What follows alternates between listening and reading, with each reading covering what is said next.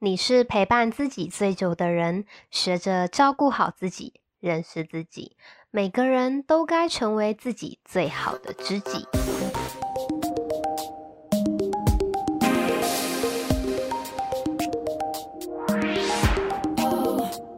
Hello，欢迎收听《最好的知己》，我是杏仁。今天要来聊聊我们的自我意识是如何形成的。美国的社会学家查尔斯·库利提出了镜中自我的概念。他形容啊，人跟人之间的互动就像是一面镜子。我们的自我意识呢，是从别人对自己的反应而建立的。但是，怎么去判断别人的反应呢？就是非常主观的。怎么形成自我意识的概念呢？有三个要素。第一个呢是表现，我们会想象自己在他人心中的形象。但是呢，这并不一定是别人真实的想法，而是我们自己想象出来的。第二个是辨认，我们会想象他人怎么看待我们这样子的形象。第三个呢是主观解释，我们根据想象中别人的看法而产生的自我感觉。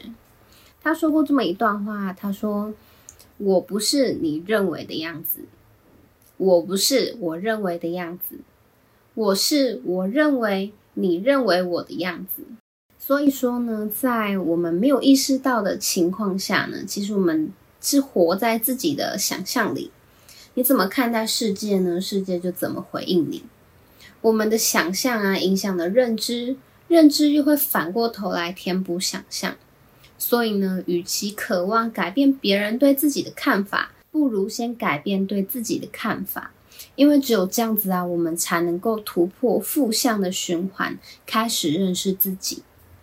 那是什么影响了我们对自己的看法呢？在成长的过程中啊，肯定有影响我们最深的人。另外一位美国社会学家乔治·赫尔伯特·米德所提出的符号互动论呢，是指环境对于人类行为的影响。他提出了社会自我的理论。他认为儿童成长过程呢，分为三个阶段。第一个是模仿阶段，三岁之前的儿童啊，深受了重要他人的影响，并且呢，会模仿他的行为跟举止来了解与学习他人的行为。第二个游戏阶段。三到八岁的儿童呢，会透过在游戏当中扮演生活中大人的角色，学习并且模仿那个角色的行为。第三个团体游戏阶段，八岁以上的儿童啊，则是受到概括化他人的影响，开始会去观察其他人的角色与看法，学习以他人的角度呢看待自己。所以，我们看待事情的价值观呢，很有可能是受到父母师长啊、同侪，或者是你小时候身边最亲近的人的影响。而这些价值观呢，会形塑出你看待事情的视角，也会延伸出你跟自己会说出怎样的语言。这个呢，可以称为自我内言。你对自己的想象啊，会影响你成为怎样的人。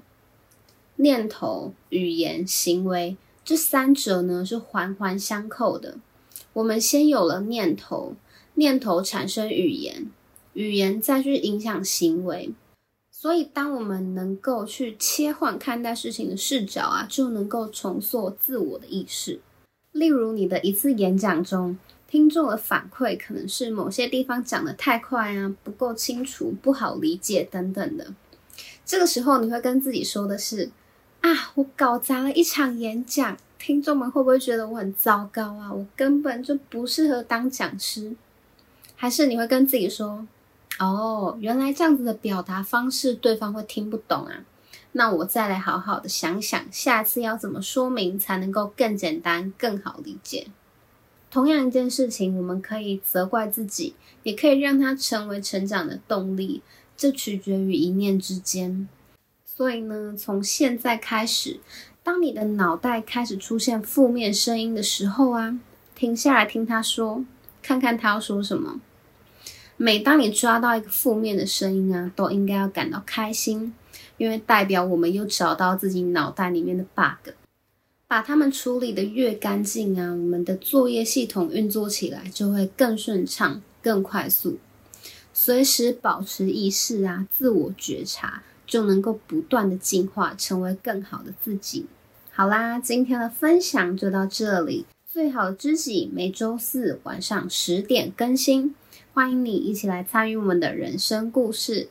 如果喜欢这集节目的话呢，欢迎分享给你的朋友，订阅节目，五星刷起来，或是利用资讯栏里的链接赞助我的内容。想看文稿的话呢，可以到方格子上面搜寻最好的知己，或是到 IG 和我最及时的互动。那我们就下周见喽，拜拜。